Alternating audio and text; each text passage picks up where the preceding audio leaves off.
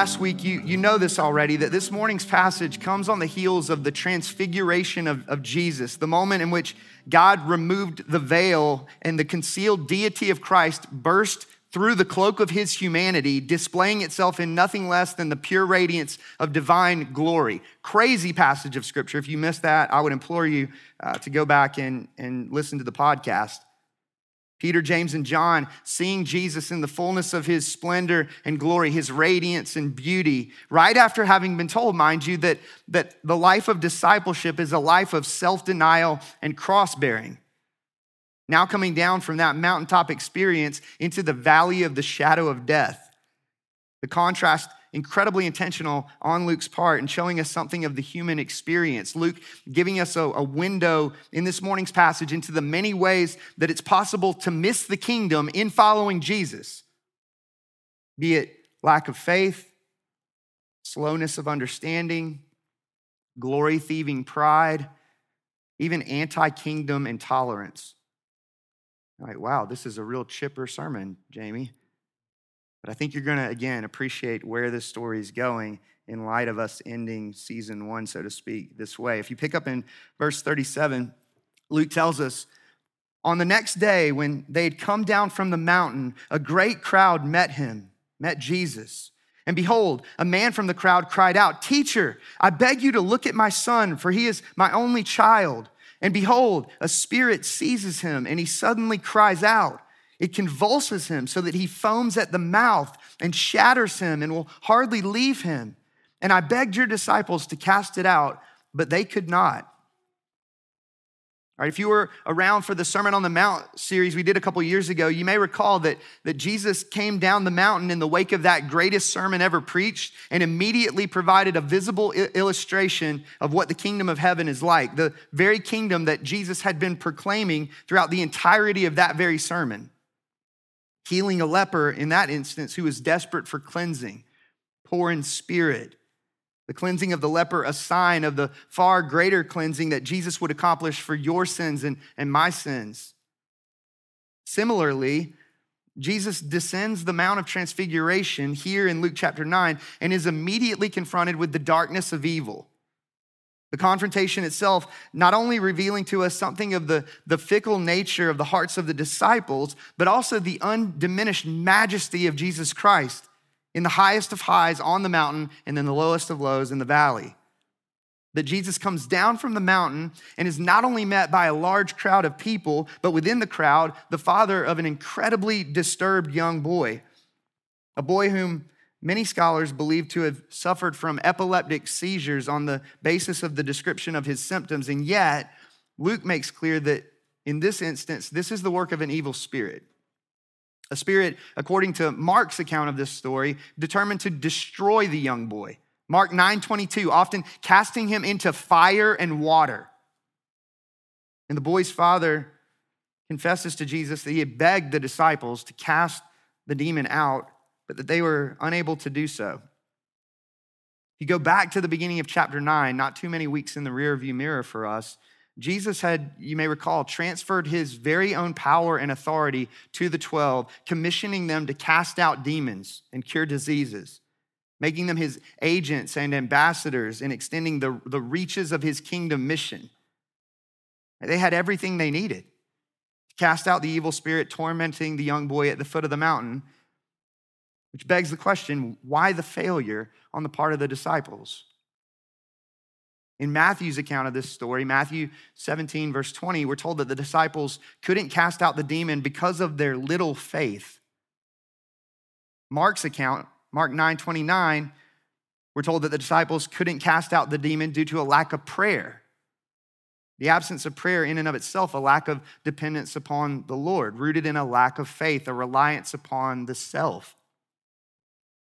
In the words of one commentator, on the one hand, we have those who rejoiced in the light of God on the mountaintop, going back to last week. On the other, those defeated by the powers of darkness on the plain. Keep in mind, and, and I, I would venture to guess that this resonates with most every one of us in this room. I know it does for me. Keep in mind that this was only a week after the 12 had cast out demons in Jesus' name. It reminds us of just how quickly a person can fall into unbelief and self reliant prayerlessness. It also helps to make sense of why Luke would go on to say, verse 40, 41, and Jesus answered, Oh, faithless and twisted generation, how long am I to be with you and bear with you? Bring your son here. These words of Jesus, they, they harken back to the song of Moses, Deuteronomy 32, where Moses spoke of Israel's sin in response to God's goodness. Deuteronomy 32, 5, Moses sings, The rock, his work is perfect, for all his ways are justice, a God of faithfulness and without iniquity. Just and upright is he. They, the people of Israel, have dealt corruptly with him. They are no longer his children because they are blemished. They are a crooked and twisted generation. There's Jesus' language here in this morning's passage. If you've read the Old Testament, you know that first uh, that first wilderness generation hardened their hearts in rebellion toward God in spite of God's provision, in spite of God's protection in leading them out of, of Egypt, the story of the Exodus. That they hardened their hearts in rebellion toward God despite having seen the miracles of the parting of the Red Sea with their own eyes, manna falling from heaven. But, but lest we think that uh, wilderness wandering Israel simply had a behavior problem, an obedience problem, the author of Hebrews, we've talked about this before as a church, says something incredibly fascinating. Hebrews chapter 3, verses 16 through 19, in describing wilderness wandering Israel. Listen to these words. For who were those who heard and yet rebelled? The author of Hebrews asks.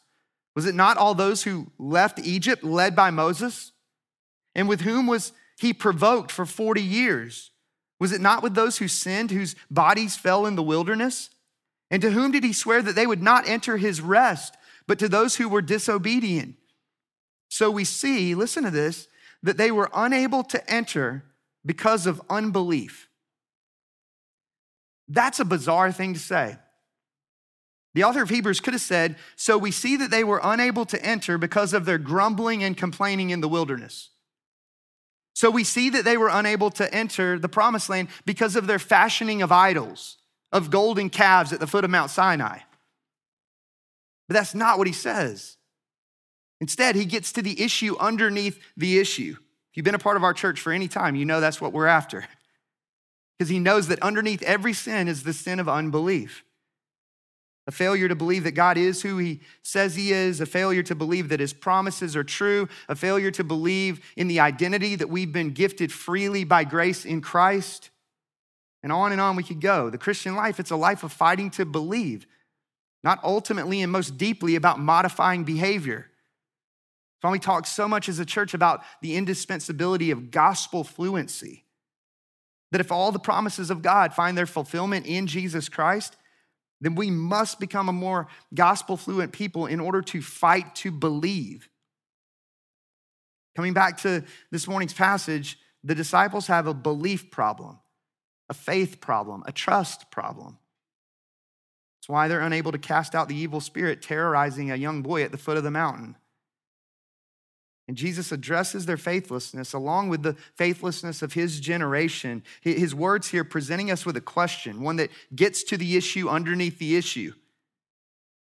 It's the very same question that Jesus brought uh, before his disciples on that storm tossed sea. Where is your faith? We all struggle with the sin underneath every other sin, the sin of unbelief, having been given an abundance of promises from God, struggling to believe those promises when things get rough, like the disciples taking matters into our own hands. Even the father here of this young boy is a, an object lesson for us. This is the very same man in Luke's account of this story who cries out famously in the Gospels Jesus, I believe, help my unbelief. I'm a mixed bag. And that man represents all of us. So that I, I think it's fair for us to sit with the question this morning. It's one of many. In what way or ways in this moment, this season of your life, is God calling you to repent of unbelief? To, to run to prayer as a declaration of dependence upon the Lord? Verse 42, Luke continues while he was coming, the, the demon threw him, the young boy, to the ground and convulsed him. But Jesus rebuked the unclean spirit and healed the boy and gave him back to his father. And all were astonished at the majesty of God.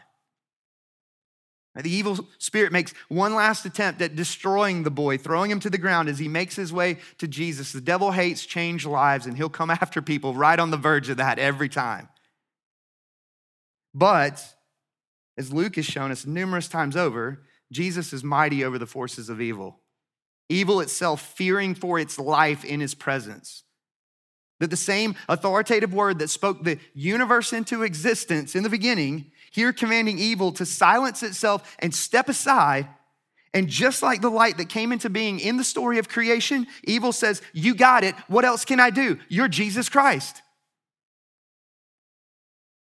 That, that philosophical worldview known as dualism says that Uh, good and evil are equally powerful and that we have no assurance of which of the two will emerge victorious in the end. Jesus hears that worldview and he says, Dream on. As he invites us to behold the authority and power of God over the forces of evil, King of kings, Lord of lords. And Jesus gives the young boy back to his father, Luke tells us, just as he had in the wake of a resurrection miracle, give, given the widow of Nain uh, back her son. You may recall that story. So that where there was only grief and despair just a moment prior, tormented young boy, there's now overwhelming peace and joy. A once brutalized kid healed and restored to his daddy. And all Luke tells us were astonished at the majesty of God. Same majesty that Peter, James, and John had seen on the Mount of Transfiguration, now on full display in the valley of darkness. In the words of one commentator, the majesty above and the majesty below. Because Jesus Christ's majesty is inescapable. He's the radiance of the glory of God, going back to last week. And that's not just in the mountaintop experiences. Verse 43 But while they were all marveling at everything he was doing, Jesus said to his disciples, Let these words sink into your ears. The Son of Man is about to be delivered into the hands of men. That's crazy. The crowd is still caught up in the wonder of what's just happened. What are you doing, Jesus? You're, you're cutting off worship here. People are still marveling at this point. And he looks at his disciples and he says, for the second time in Luke's gospel account, that the king must die. That the healings and exorcisms, as significant as they are, are not the central message of the gospel, but rather the sinless Son of God dying in the place of sinners. Verse 45 But they did not understand this saying, and it was concealed from them so that they might not perceive it. And they were afraid to ask him about this saying. Notice those last words there. Right? They don't understand the cross. They're afraid to even try to understand. I mean, after all, we talked about this a, a, few weeks back. With deeper understanding comes a call to die, to stop looking for the path of comfort and ease and least resistance, to embrace the suffering that comes before the glory. Again, I've said this before numerous times in this series Christianity is not easy believism. It's not, I prayed a prayer back in the day and I think I meant it enough, so now I'm just gonna coast to my death and bank on that golden ticket to heaven. Jesus says, if you wanna truly follow me, two things are required self denial and cross bearing. Luke's words here presenting us with yet another question In what way or ways have we taken our eyes off of the cross? Perhaps afraid to understand what the implications of the cross truly mean for our lives. Following Jesus, it'll cost us our own glory. It'll cost us our own dreams and ambitions. Jesus says this, and yet, the very next thing Luke tells us, listen to this, verse 46. Without so much as a pause, an argument arose among them, Jesus' disciples, as to which of them was the greatest. But Jesus, knowing the reasoning of their hearts, took a child and put him by his side and said to them, Whoever receives this child in my name receives me, and whoever receives me receives him who sent me. For he who is least among you all is the one who is great. Add pride to the list. It's the sin that got Satan kicked out of heaven. The disciples decide it's a good time to argue about which one of them is the greatest. After Jesus has just declared that a cross awaits. Remember, these are men who can't seem to stay awake until the end of a prayer meeting, and yet they're arguing about who's the greatest. Sounds like a lot of church folk, if we can be really candid. Some might even ask Has the church made any progress at all? She's filled with, with people oftentimes standing in their own minds on one of the, the higher rungs of God's great ladder, so high up in the clouds of their own arrogance that the only way to look is downward makes absolutely no sense as an outworking of the doctrines of grace. J.C. Ryle, in his commentary on this passage, these verses, he says, None has so little right to be proud as man, and of all men, none ought to be so humble as the Christian. All that we have, all that we are, is a gift of God's grace.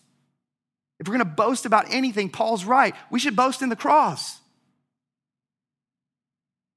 The disciples, they, they don't yet grasp the upside down nature of the kingdom of God, that the last shall be first, the first shall be last. And so Jesus establishes something of an object lesson. He takes a child and puts him by his side. On the one hand, reminding us of, of what it means to receive the kingdom of God with the right orientation of faith, a childlike faith. A matter of just weeks ago, I think I've shared this with some of you. Uh, we had a, a cardinal mother start building a nest in one of the bushes right outside our breakfast nook. And, and the next thing you know, there are a few speckled eggs. And around that time, a friend of ours, a family friends, uh, brought over a red lily. And uh, we put it on the deck, looking out another window on our breakfast nook. And so all of a sudden, breakfast time became something of a teaching opportunity for our children and, and uh, for me and my wife just as much as them, to be honest with you, as we were able to look out one window and, and see the birds of the air that God cares for, and then to, to look out the other win- window and see the lilies of the field that, that God clothes the earth in splendor, and, and how much more uh, will He provide for us. And uh, one of the most intriguing aspects of that is to talk have talked with our children about that several times now over the last few weeks to explain that and for them to go, yeah, makes sense. Childlike faith, sure, that's what God does. He cares for his own, he cares for his children. And yet I'm sitting there going, I see the same thing you're seeing, but my heart's not grabbing it like your childlike heart. Right? The image of a child, it, it reminds us of what faith is. In the wake of the disciples' failure to believe in the casting out of an evil spirit, in addition, it's a visual demonstration of that upside down nature of the kingdom of God. The child standing by Jesus representing the smallest and most powerless in society. Right? Our kids can grasp the object lesson, they can't go out and buy their own groceries. They're empty pocketed. They have nothing to bring to the table unless we give them an allowance to bring it to the table. Going back to chapter three, John the Baptist had prophesied of one who would level the mountains of religious pride and who would lift up the valleys of the poor in spirit. Here, Jesus gives a, a picture of what true greatness is. In the words of one commentator, true greatness in the eyes of God comes when we take the lowest place, when we stop seeking recognition, when we set aside selfish ambition, when we posture ourselves in humility and childlike faith. Verse 49 John answered in the wake of that moment with Jesus and the little boy Master, we saw someone casting out demons in your name, and we try to stop him because he doesn't follow with us. But Jesus said to him, Do not stop him, for the one who is not against you is for you. The object lessons just keep coming.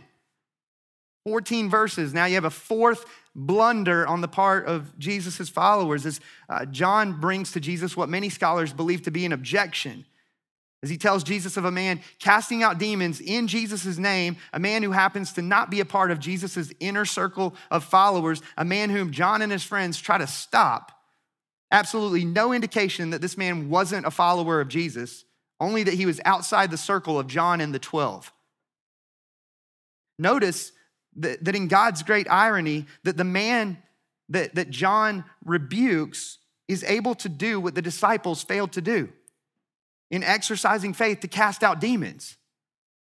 And yet, Jesus' closest followers see the man as a threat to the brand.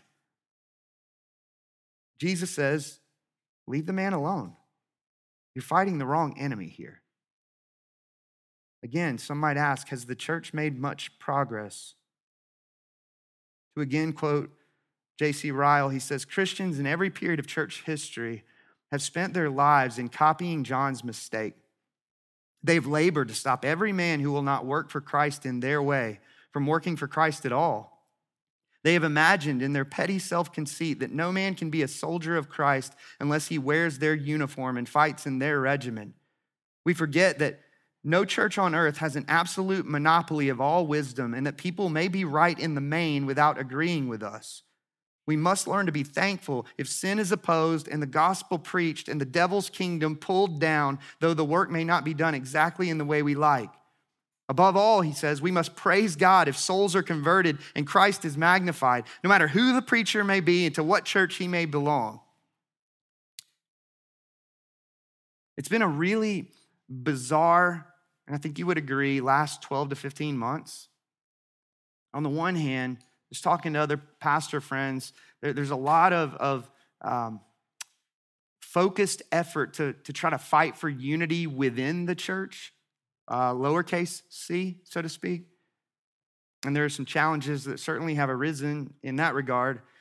But there's equally been this really strange thing that's been happening over the last 12 to 15 months among churches where there's been this growing ecumenical charitable spirit of, of church leaders looking at, at other church leaders in other churches who love the gospel uh, and who uh, long for Christ to be magnified and going, we don't know what we're doing either. How are you doing it? What are you doing right now? What are you planning to do three months from now? Just a, a very uh, ecumenical, let's help each other out. As long as we love Christ, as long as souls are converted, to use Ryle's language, as long as Jesus is magnified, as long as the devil's kingdom's being pulled down, the gospel preached, sin opposed, like, let's, let's get after it together. It's been really sweet and, and I'm really excited to see in the years to come what the Lord's gonna do with that as He purifies the lowercase c churches that make up the bigger capital C church, but also cre- creates a camaraderie for the gospel to go forth. It could be a really beautiful thing. Jesus makes plain to John that the spiritual forces of evil, that's where the battle lies. The very evil that Jesus has just cast out of a tormented young boy the very evil that Jesus' disciples have been powerless against due to their lack of faith and humility. It's an incredibly sobering final episode of season one as Jesus' ministry in Galilee comes to a close. If that was it, if, if it was not, we're not gonna do a second season, we'd be done for, right? What a terrible way to end a story. Here are four ways that you're gonna blow it as a follower of Jesus Christ at some point in your life. But that's not how the story ends. And so it's a great place to end season one because it helps us to see just how desperate we truly are for season two. The journey to Jerusalem, where Jesus would go on to die for proud, unbelieving people like you and me. I mean, uh, think about it this way Isn't the patience and long suffering of the Lord amazing? That Jesus no more abandons us in the midst of our mistakes and failures than he abandoned the disciples in chapter 9. This is a 24 chapter book of the Bible. That Jesus promises them, right in the midst of all their blunders, a suffering Messiah, one who would carry their mistakes and failures up the hill of Golgotha. Aren't you grateful for where this story's headed? Aren't you grateful for the cross and empty tomb?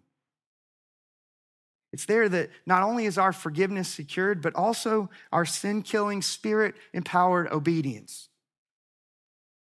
So that I would ask one last question this morning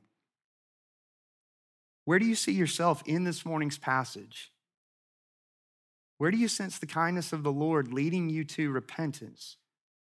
Knowing that your identity has been secured in the finished work of Jesus Christ, but on the other side of that cross and empty tomb was the sending of the Spirit of God that we might actually walk in deeper obedience and deeper maximization of our joy as we follow Jesus more fully.